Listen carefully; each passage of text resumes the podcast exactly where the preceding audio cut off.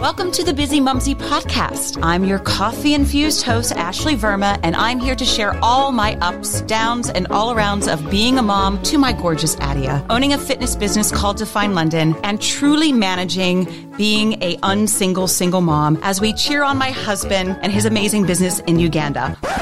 Oh, yes. Oh, oh, is this a mic check? You heard that right.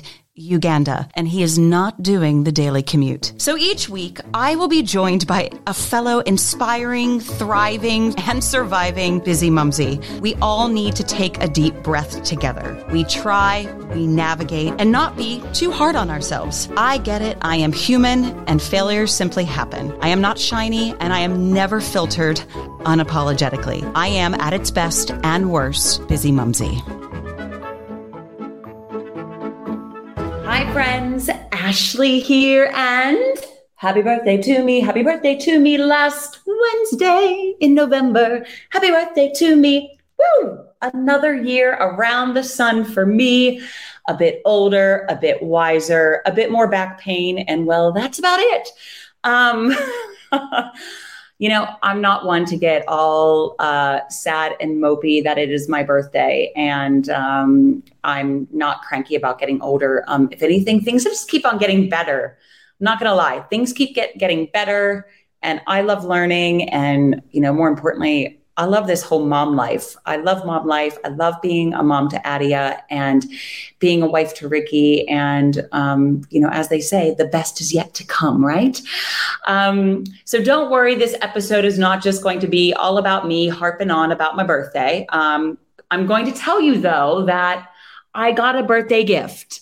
Got a birthday gift that I'm going to share with you today. And that birthday gift was from my mother in law, BV, uh, Baroness Verma, um, she she basically was like, Ashley, who do you want on the podcast? Like, here's the black book. Who do you want? Let, let, let me try to make it happen for you. And you know what? She did. She made it happen for me. And I am, I'm going to like let the birthday vibe kind of trickle over the fact that I'm nervous as can be. But today, due to my fabulous mother in law, she has introduced me and I get to bring her onto the Bizzimumzi podcast, Asma Khan. Asma Khan is an Indian born British chef, restaurateur, and cookbook author. She owns Darjeeling Express in London, and I believe they just like solidified the new location and revamped Darjeeling Express will be opening in 2023, I believe, which is so exciting. She runs a all female kitchen. Like that is freaking epic. She is all about women empowerment but just simply empowering anyone and everyone around her. Um, if you are familiar with the Netflix docu series Chef Table, I am a huge fan. Uh, she is season six. Uh, many accolades won for this particular uh, episode. It is beautifully shot. Um, all around India, where she grew up, and just gives insight to not only how and why she became the most fabulous cook ever, but also that insight to how she was brought up, how she was raised, and how, you know, she sees life and how she wants to constantly give to empower. So it is my absolute pleasure and birthday treat to uh, welcome on to the Bizzimumzi podcast, Asma Khan.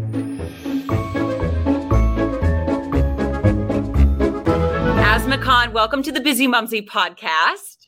Thank you very much for inviting me. Well, I, I, I I'm going to not lie. I'm going to be very honest with you right now. I'm very nervous, as you can just hear. My stutter just started picking up, and it is in. I am so honored to have you on the show. As firstly, I am a huge fan of the Netflix docu series uh, Chef's Table. So when my mother-in-law Baroness Verma said Ashley, I know her. I was like, what? Are you kidding me?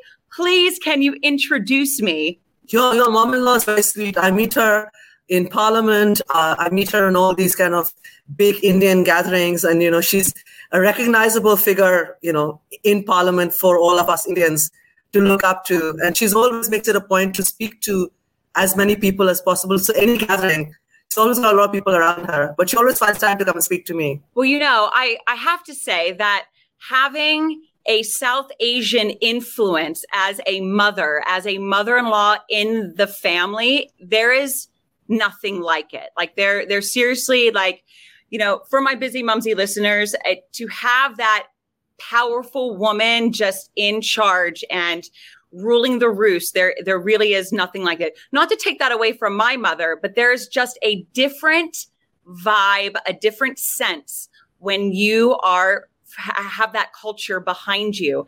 And I want to dive into because, as I just mentioned earlier, that I am a huge fan of uh, Chef's Table, the docu series on Netflix.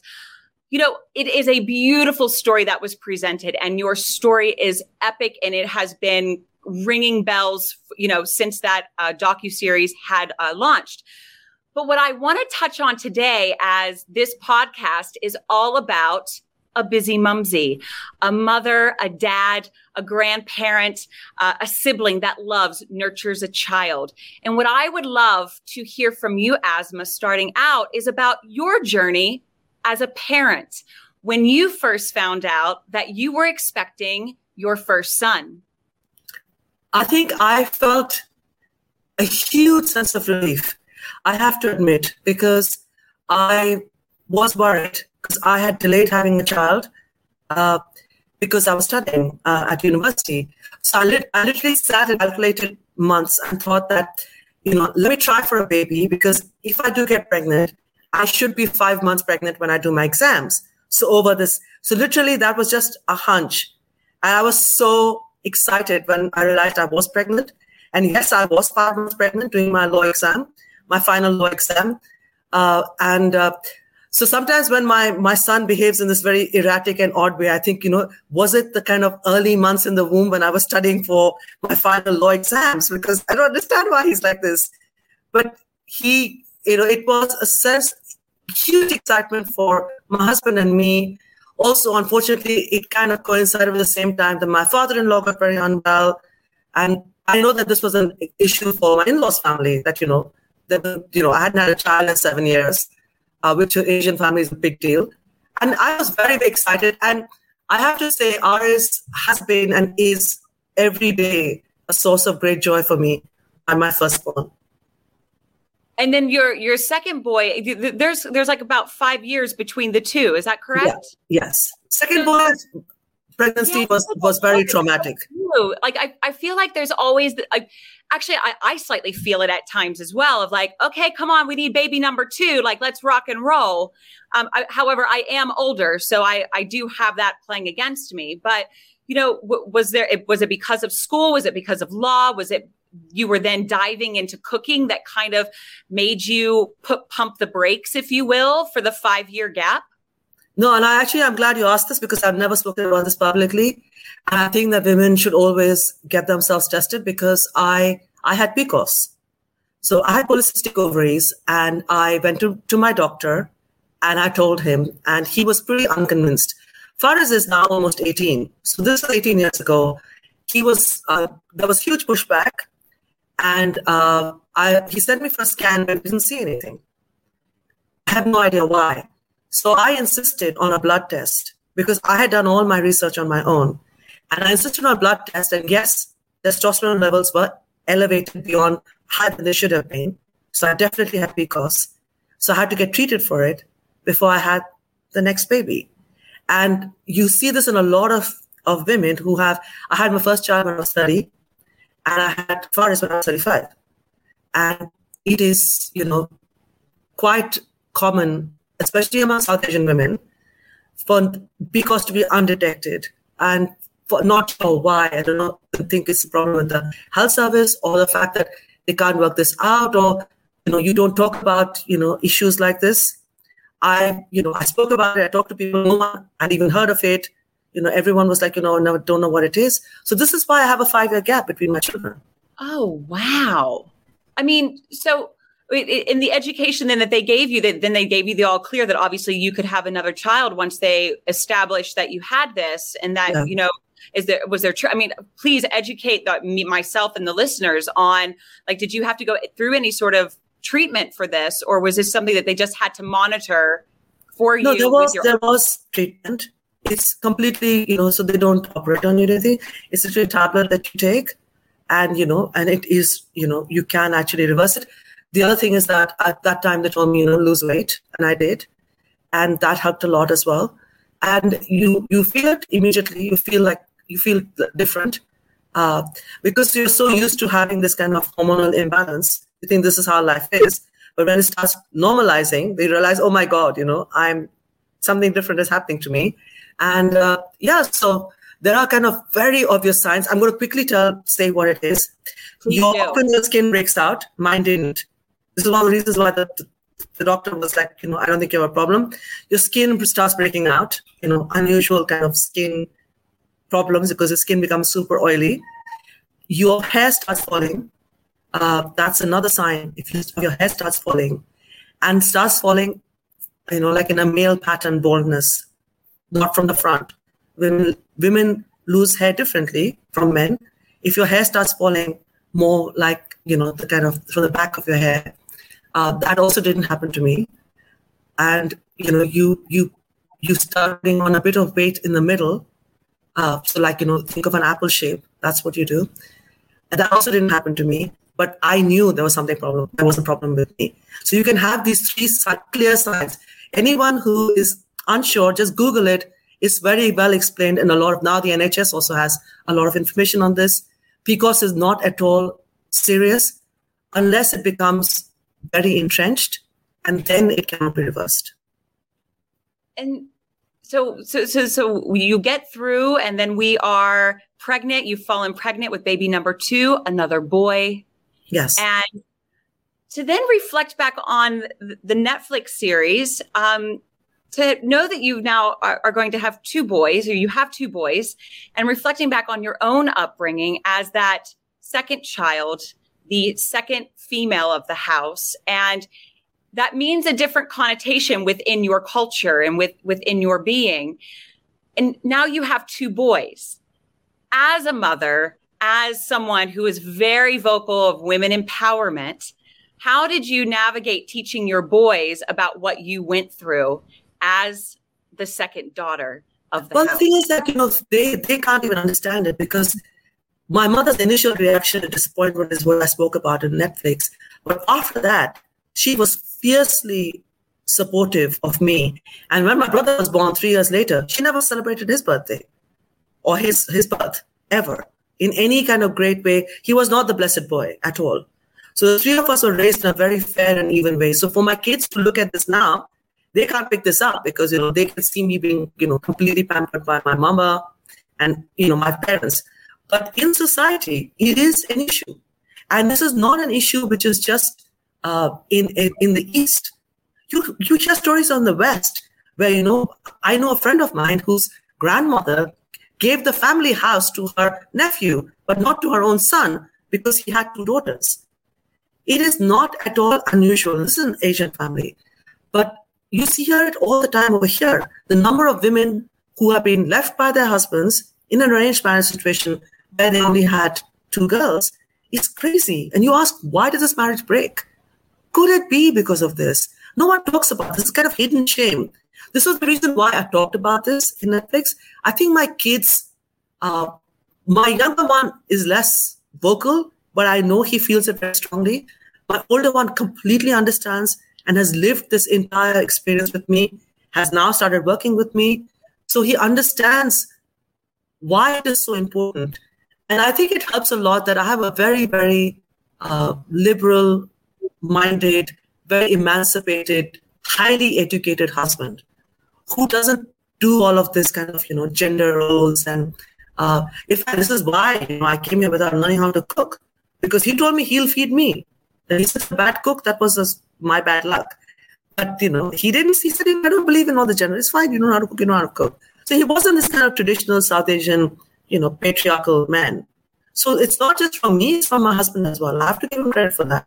That And how was the communication for the two of you raising two boys because you both are highly educated as as you just touched on as well and like thriving within business that how were the both of you able to communicate and juggle raising two boys well i think that i mean i have to be very honest i think that I could have been a much better mother. I have I have been away for a lot of meals.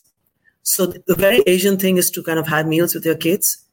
So I know that this is where, you know, obviously I run a restaurant.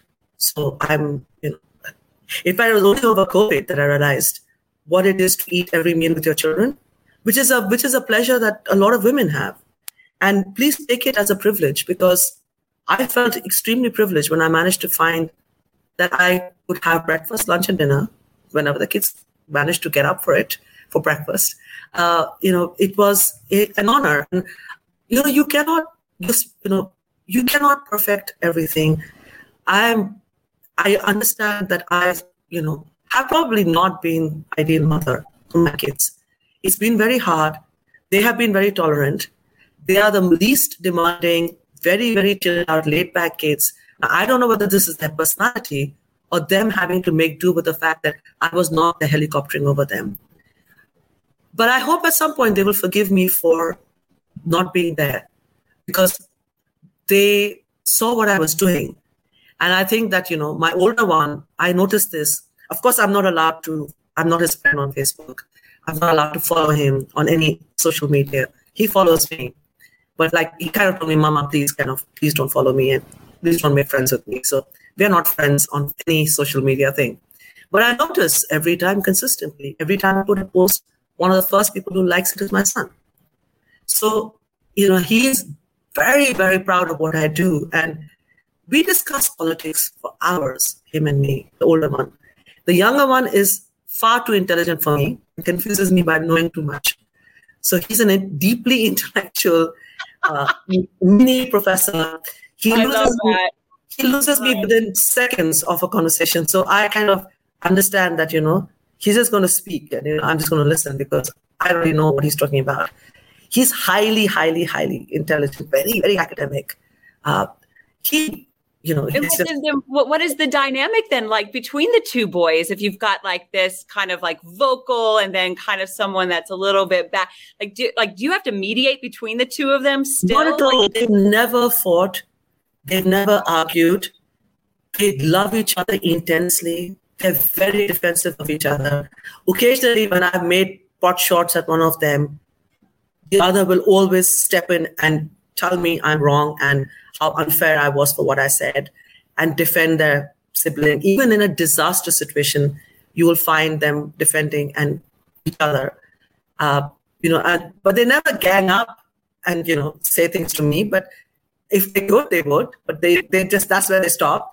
But they're very very fiercely you know loyal to each other, which makes me very proud. They're very close to both sets of grandparents, very very close, uh, and and also for for both the boys, they know the entire kitchen team really well because they used to be in my house, you know, in the supper clubs, and very very fond of them. So you know, even though Faris will not come to the restaurant a lot, but when he does come, he goes straight to the kitchen. He'll embrace all the women.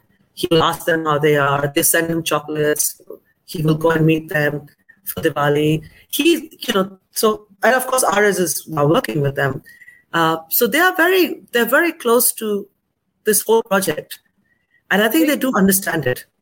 Right, but I, I actually want to go back to because you just you had just mentioned the supper club, and I wanted to ask with the boys, were they heavily involved? Because this was such a huge thing for the Bizzimumzi listeners. Oh my gosh, please go watch this docu series; it's incredible, and and please pick up any book that Asma has written. Because I are, are, we up to two books now? Yes, two books now. Yes, yeah, two two books now. I mean, come on. I mean, it's just it's so unbelievable and empowering, and just to see a woman just keep on going is just like I I'm, I'm a huge fan. Obviously, here we are.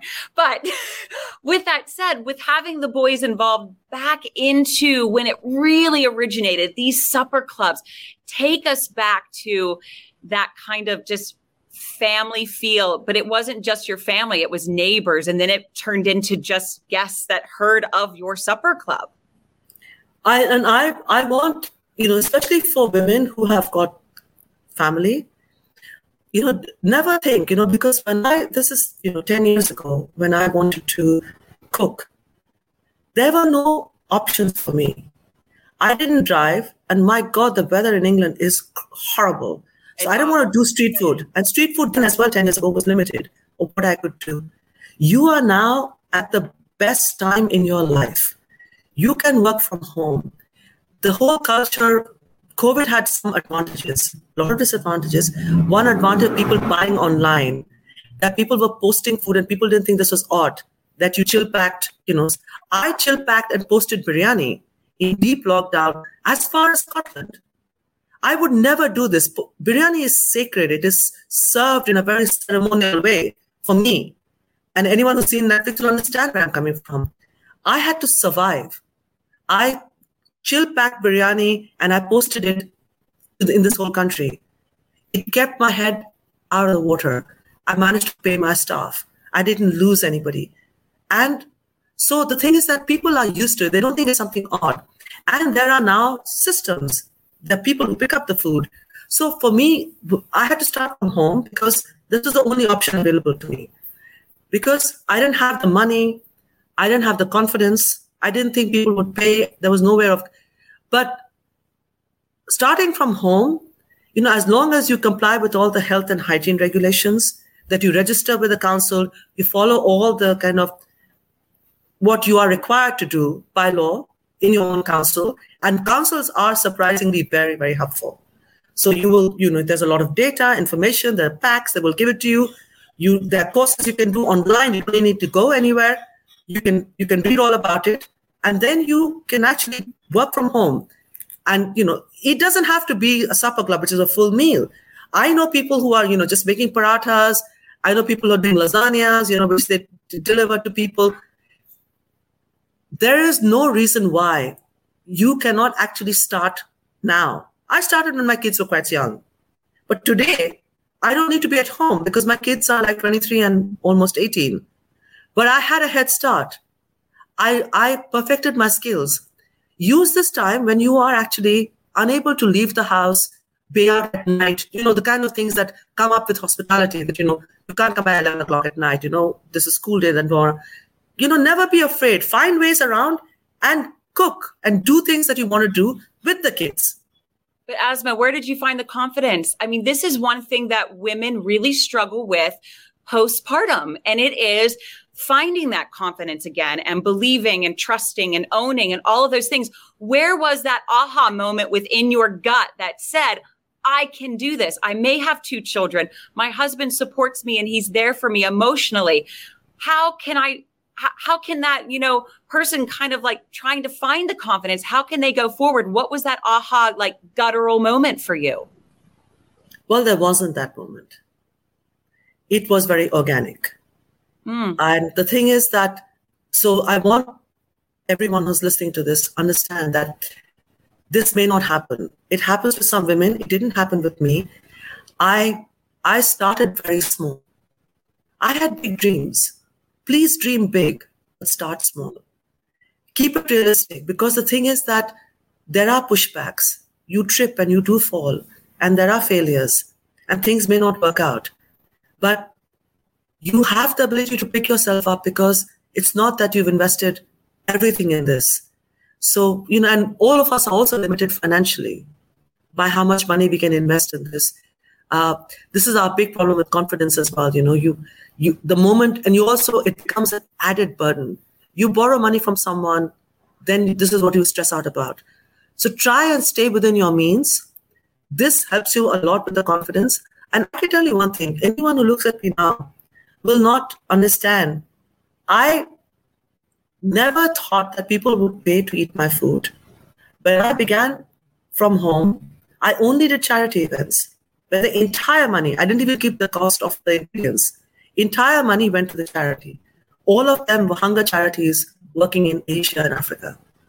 This is how I began. This is how anyone starting off should also start. Not because this is an Indian thing, but you know, you must do something auspicious. Feed. I, I wanted to feed people. I fed the hungry first. And this gave me the, this is now about spirituality. This is about the inner confidence because I didn't have that huge moment that, oh, I'm going to do this and I'm going to make something. I started out very low in a very humble way. And I raised a lot of money for feeding camps for malnourished children. this was what I did. I worked for Action Against Hunger. I raised a lot of money by feeding people in my house. And this went into that, just at that time, they had developed something like a kind of toothpaste, which was a nut butter, because when children have not eaten for a long time, they cannot digest. But the long walk for mothers, they often left the girls behind. They took the boys with them to the feeding camp because it was intravenous. They had to come to a camp. And now there was a toothpaste. I helped a lot in raising money for that toothpaste. In the camp today, this is my blood and sweat. In the camp today, where you don't need to keep it under any kind of temperature, it's a toothpaste. The children get slowly start sucking and they get the strength and they can walk. They're not left behind. And I knew that it would be girls who would be left behind because the mother cannot take four children and go. She take the boys. She take the stronger one, who she has already fed more than the girls. So this is what I did. So the thing is that my I lacked confidence completely. This gave me the firepower. This gave me the burning ambition that not only was I going to raise money, I was going to make a difference somehow. I wanted to succeed, not for myself. I don't have that kind of enthusiasm to work so hard, the long hours, all the kind of crap. I did it because I knew that if I got ever an opportunity to be on stage where the world may listen to me, I will speak for the uns- girls who cannot speak, for the girls who will never get a chance to be on stage, for the girl that was never came to me. Every girl is now my daughter because I have two boys. So it was that kind of thing. So I I don't know what happened the confidence. There was no confidence. I didn't want to be anything. But there was ambition to do something. And it may be different things for people. Maybe someone wants to kind of, you know, live a better life. Maybe someone wants to become famous. Maybe someone wants to be in a newspaper. I'm not judging, judging, you know, what it should be. You need a hook, but you also need an anchor, which will keep you steady when things get rough. So when things got difficult for me, the idea that I could, I must still push myself so that one day I can be something, that I can be someone people listen to, that I can help girls was what drove me. Asma, there was in the first two minutes of back to the Netflix because I, I, I, obviously I'm, I'm I'm a bit shook shooken up in like a wonderful way of what you just said. Mm-hmm. It was very touching, and I I want to go back to the first two minutes of your series, and it says you say I want to find my voice. Jesus criminy Asma, you have one hell of a voice. You have one hell of a voice for women. And I truly cannot thank you enough for coming on the Bizzimumzi podcast. You're welcome. I think that this is a responsibility for all women that, you know, your power and your privilege, your wealth, your education is your gift, but not for yourself. It is the gift you're going to give someone else. I always say this that I'm sowing the harvest. I will never reap. I will work every day to leave a lush, happy place for the women coming after me. I need to change the whole narrative of how Asian women are seen, how women who are older are seen. There's so much ageism in our society. I was an old mother. This was very tough in my society. My sister had a baby when she was 19, and you know they and everybody feels it's much tougher to raise children when you're older, you know, harder when you know you start trying to work, and that's discrimination. You know, the moment you are older and you've got young children, this is a double whammy. A, you're the wrong age, then you have young children. It's harder to be more successful in a workplace, less likely that you will get the job. So everyone who feels, you know, that it's going to be a struggle, start from your house be close to your kids. Do not make choices that will hurt you. You do not have to. You know, there's enough hours in the day for you to be a mom and to start a business, to plan it, to think about it. Because at some point, your kids are going to go to school. Then they're going to go to secondary school. Then they're going to go to college, by which time you would have achieved your dreams. You know, yeah, like to raise your children. You have, you have to root down and find the time, right? Like yes. root down, take the time, don't get stressed that you think you're running out of time because what it you know whatever's meant to be is meant to be right? Yes, and if you're strong willed and your passion is there you will achieve. No and the thing is that i'm 53 And I, and in my community, but it's true for all communities, women after they, they hit 40, they're seen as less valuable, not creative, no one's going to lend you money, no one wants to give you a lease, all of that. The presumption is you're in the autumn of your life. And I just want to tell everybody, you are now in the spring of your life. After you've given birth to your kids, you can now focus on your second innings. And all of us have a second innings in us. The first innings is all your, you know, build up to your education, you having the kids. Then now you come out to bat for yourself. This is when you fight for yourself and your career and your aspirations and your dreams. That second innings starts in your 40s. Yeah, I think yeah. women just forget that they have to bat for themselves. They have to step up and just swing. No, swing and we don't because it is so deeply ingrained in us. You know, and I say this, you know, and I work in a lot of food charities. I do a huge amount of work for the World Food Program. Uh, I'm I'm involved in a lot of their campaigns, uh, and I work for I I donate a lot, but I also do a lot of work for in Yemen for the feeding camps I work in Syria. I, I, I do a lot of, because I always feel that, you know, these are people who are hungry. Everyone is hungry. But there's so many in every household, which is agrarian in origin. So Colombia, Ireland, India, Malaysia, women eat last. In every family function, you will find the men are served first.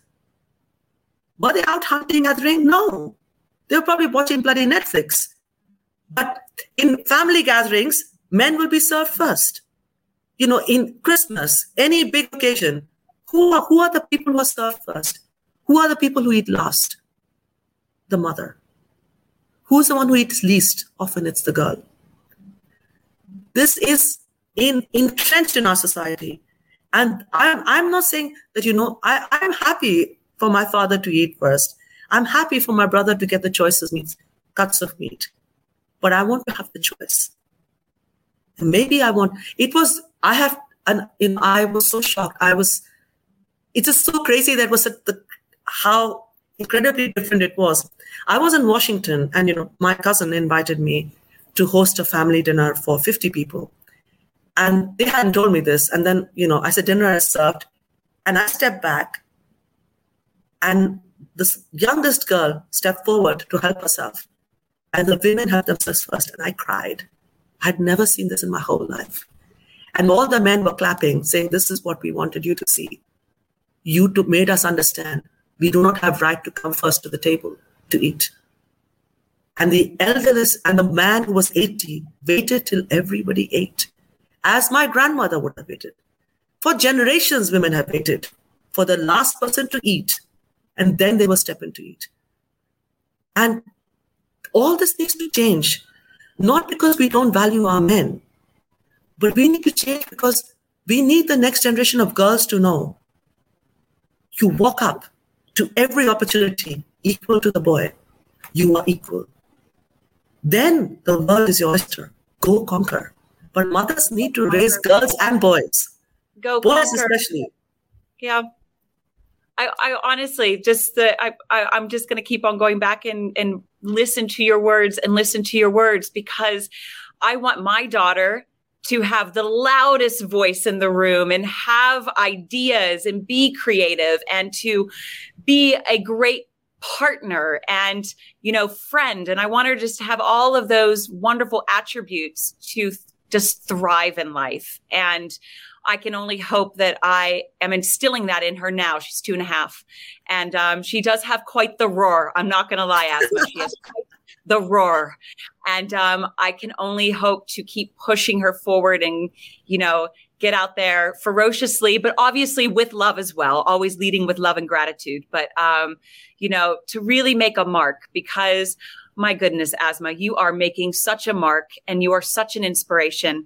And your time you, that, that you've just shared with me and the listeners does not go, you know, to the wayside. It, it is just for, I'm forever grateful for it. So thank you so much for coming on to the Bizzimumzi podcast. Thank you so much. Take care. Thanks so much for listening to this episode of the Bizzimumzi podcast. If you have enjoyed this week's show, then please, please give it some extra love where, wherever you download your podcast and give it a five star rating, a high five, a kickball change, a yes, yes, go Bizzimumzis. And don't forget, you can find out more information about this week's guest, what we discussed, and everything else related to the world of Bizzimumzi by clicking the link in the show notes down below.